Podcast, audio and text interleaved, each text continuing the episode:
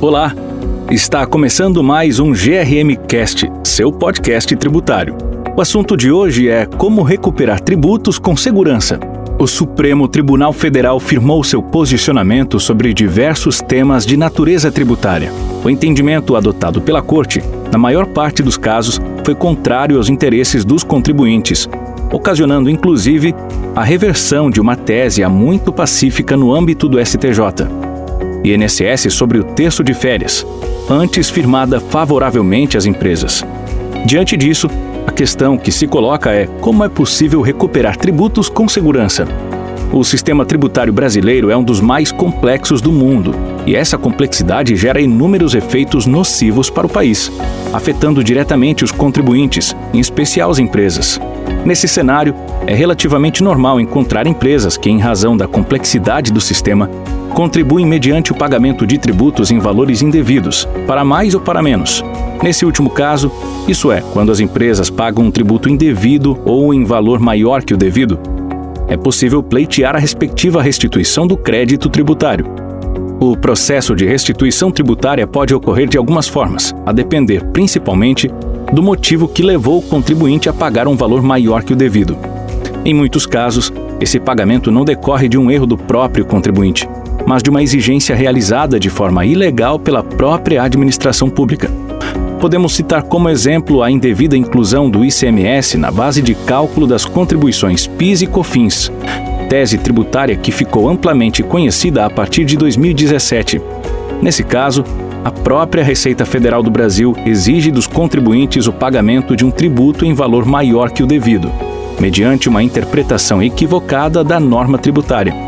Depois de anos de debate no Judiciário e inúmeras reviravoltas, o STF firmou seu entendimento no sentido de que o PIS e a COFINS não devem incidir sobre o ICMS, assim assegurando a restituição de parcela desses tributos para milhares de contribuintes. Em casos como esse, isso é, quando a exigência do tributo indevido, total ou parcialmente, é realizada pela própria administração pública, os contribuintes devem socorrer-se do Poder Judiciário ajuizando a ação cabível para reconhecer a inexigibilidade do crédito tributário e, a partir daí, exigir a repetição do indébito, restituição tributária. Essas ações tributárias, de um modo geral, englobam dois pedidos: a suspensão do tributo indevido, a partir da propositura da ação, e a restituição do tributo pago indevidamente nos cinco anos que antecedem a ação judicial, a suspensão do tributo normalmente ocorre mediante a concessão de medida liminar ou antecipação da tutela jurisdicional.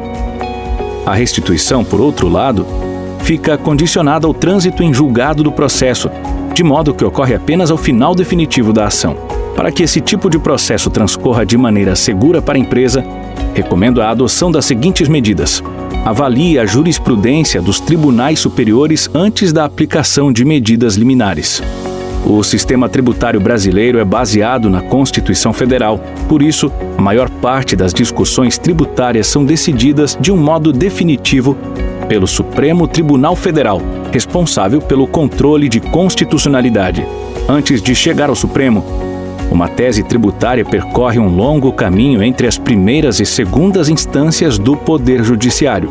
Assim, as decisões proferidas pelas instâncias inferiores, sejam elas favoráveis ou não aos contribuintes, podem ser revistas e modificadas pelo Supremo Tribunal Federal ou até mesmo pelo Superior Tribunal de Justiça, quando a discussão não envolve diretamente matéria constitucional. Por isso, a utilização de uma medida liminar ou semelhante concedida pelas instâncias inferiores deve ser sempre avaliada à luz do posicionamento dos tribunais superiores sobre o tema a aplicação de decisões que não possuem respaldo do STJ ou do STF deve ser sempre pautada pela cautela.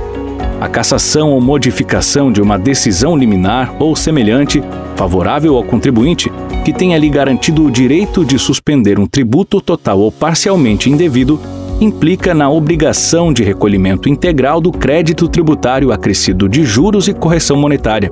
Para os tributos federais, o prazo para recolhimento do tributo antes suspenso por medida judicial é de 30 dias. Opte pelo depósito em juízo. O depósito em juízo suspende a exigibilidade do crédito tributário. Assim, Para aquelas teses tributárias que ainda não foram analisadas pelos tribunais superiores, recomendo a utilização do depósito em juízo ao invés da utilização de medidas liminares ou semelhantes favoráveis. Caso o contribuinte obtenha sucesso em sua ação, reconhecendo a inexigibilidade do tributo, os valores depositados poderão ser levantados rápido e facilmente. Caso contrário, em caso de derrota no judiciário, o valor depositado será convertido em renda para o ente tributante, extinguindo o crédito tributário antes suspenso. Compensação apenas após o trânsito em julgado. O Código Tributário Nacional impede a compensação de tributos pagos indevidamente, total ou parcialmente, quando discutidos no judiciário pelo próprio contribuinte. Desse modo, a compensação de tributos pagos indevidamente, cujo reconhecimento do indébito, cujo reconhecimento do indébito dependa de ação judicial, somente poderá ser operacionalizada com a finalização definitiva do respectivo processo mediante o trânsito em julgado. Essa regra vale, inclusive, para os casos já decididos pelo Supremo Tribunal Federal em sede de controle difuso de constitucionalidade quando a decisão proferida por esse órgão não possui efeito geral para todos os contribuintes, como é o caso, por exemplo, da exclusão do ICMS da base de cálculo do PIS e da COFINS. Observe as normas vigentes no momento da compensação tributária. A compensação de tributos pagos indevidamente deve ser realizada de acordo com as normas vigentes no momento da restituição, a restituição de tributos assegurada por decisão judicial transitada em julgado possui atualmente um regramento próprio. Em relação aos tributos federais, a compensação deve ser procedida da habilitação do crédito pela Receita Federal do Brasil. Para esse procedimento, o contribuinte deverá apresentar, dentre outros documentos, a certidão do trânsito em julgado da ação em que houve o reconhecimento do indébito. A Receita Federal do Brasil deverá habilitar o crédito em 30 dias, contados do respectivo protocolo do pedido. Ainda no tocante aos tribunais federais, após a habilitação, o contribuinte poderá efetuar as compensações mediante a entrega de declarações de compensação, atualmente transmitidas a partir da utilização da plataforma per/decomp-web, hífen web. Para isso, o contribuinte deverá informar o tipo do crédito a data do trânsito em julgado da ação que reconhecerá o indébito, o número do processo judicial e o número do processo de habilitação. Por hoje é isso. Espero que você tenha gostado. Segue a gente nas redes sociais no ADVGRM e acesse nosso site grm.com.br para ler mais conteúdo sobre esse e outros assuntos. Muito obrigado e até a próxima!